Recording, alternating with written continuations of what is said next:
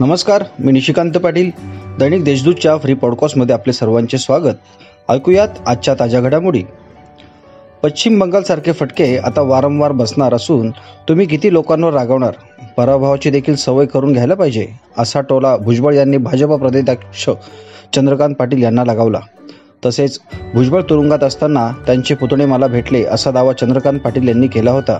त्यास प्रत्युत्तर देताना माझ्या अगोदर समीरला अटक झाली होती. मग ते तुरुंगात असताना चंद्रकांत पाटील यांना कधी भेटले? असा प्रतिप्रश्न भुजबळ यांनी उपस्थित करत चंद्रकांत पाटील यांचा दावा फेटाळून लावला. केंद्र सरकारच्या कोविड योद्धा यादीतून एस टी कर्मचारी वगळून इतर अनेक कर्मचाऱ्यांना स्थान देण्यात आले आहे. एस टी कर्मचाऱ्यांकडून लॉकडाऊन दरम्यान अत्यावश्यक सेवा पुरवणाऱ्या कर्मचाऱ्यांची ने आण करण्यात आली. आजही ही सेवा अखंडित सुरू आहे. मात्र तरीही एस टी कर्मचाऱ्यांना करोना योद्धा यादीतून डावलणे अत्यंत निंदनीय असल्याची प्रतिक्रिया एस टी कर्मचारी काँग्रेसचे श्रीरंग बर्गे यांनी दिली आहे. सावित्रीबाई फुले पुणे विद्यापीठाशी संलग्न महाविद्यालयांमधील विज्ञान आणि तंत्रज्ञान विद्याशाखा अंतर्गत येणाऱ्या विद्यार्थ्यांच्या प्रात्यक्षिक परीक्षा ऑनलाईन पद्धतीनेच घेण्याचा निर्णय विद्यापीठाच्या अभ्यास मंडळाने घेतला आहे. प्रात्यक्षिक परीक्षा ऑनलाईन घेण्याच्या निर्णयाला अंतिम मान्यता घेण्यात येणार आहे.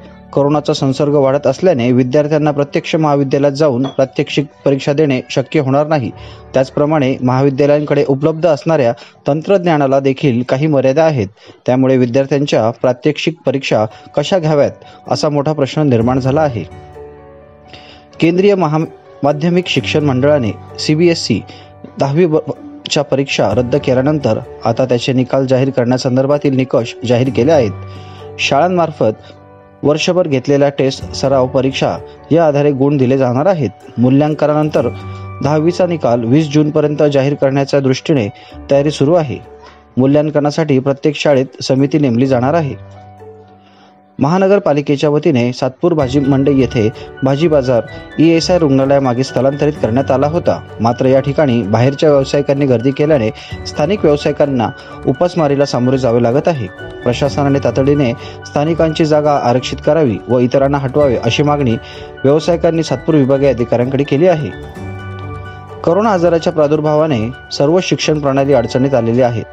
औद्योगिक प्रशिक्षण व्यवस्थेमध्ये विद्यार्थ्यांना प्रात्यक्षिकातूनच ज्ञान दिले जात असल्याने मागील लॉकडाऊन प्रमाणेच तीन महिन्यांचे विशेष प्रशिक्षण देऊन पुढील काळात ऑफलाईन प्रशिक्षण व परीक्षाद्वारे मुलांची गुणवत्ता तपासणी केली जाणार असल्याचे नाशिक आय टी आयचे प्राचार्य आर जे मानकर यांनी सांगितले. ब्रेक दी चैन अंतर्गत लावण्यात आलेल्या निर्बंधामुळे इमारत व इतर बांधकामे तसेच घरेलू कामगारांना आर्थिक अडचणींना सामोरे जावे लागत आहे. ही बाब विचारात घेऊन नोंदीत कामगारांना दीड हजार रुपयाचा अर्थसहाय्य देण्याचा निर्णय कामगार विभागाने घेतला. या निर्णयाची तात्काळ अंमलबजावणी सुरू होत असून त्याची कारवाई अधिक गतीने करण्याचे निर्देश कामगार मंत्री हसन मुश्रीफ यांनी दिले आहेत. या होत्या आजच्या ठळक घडामोडी. इतरही ताज्या बातम्यांसाठी दैनिक देशदूतच्या देशदूत डॉट कॉम या वेबसाईटला सबस्क्राईब करा. धन्यवाद.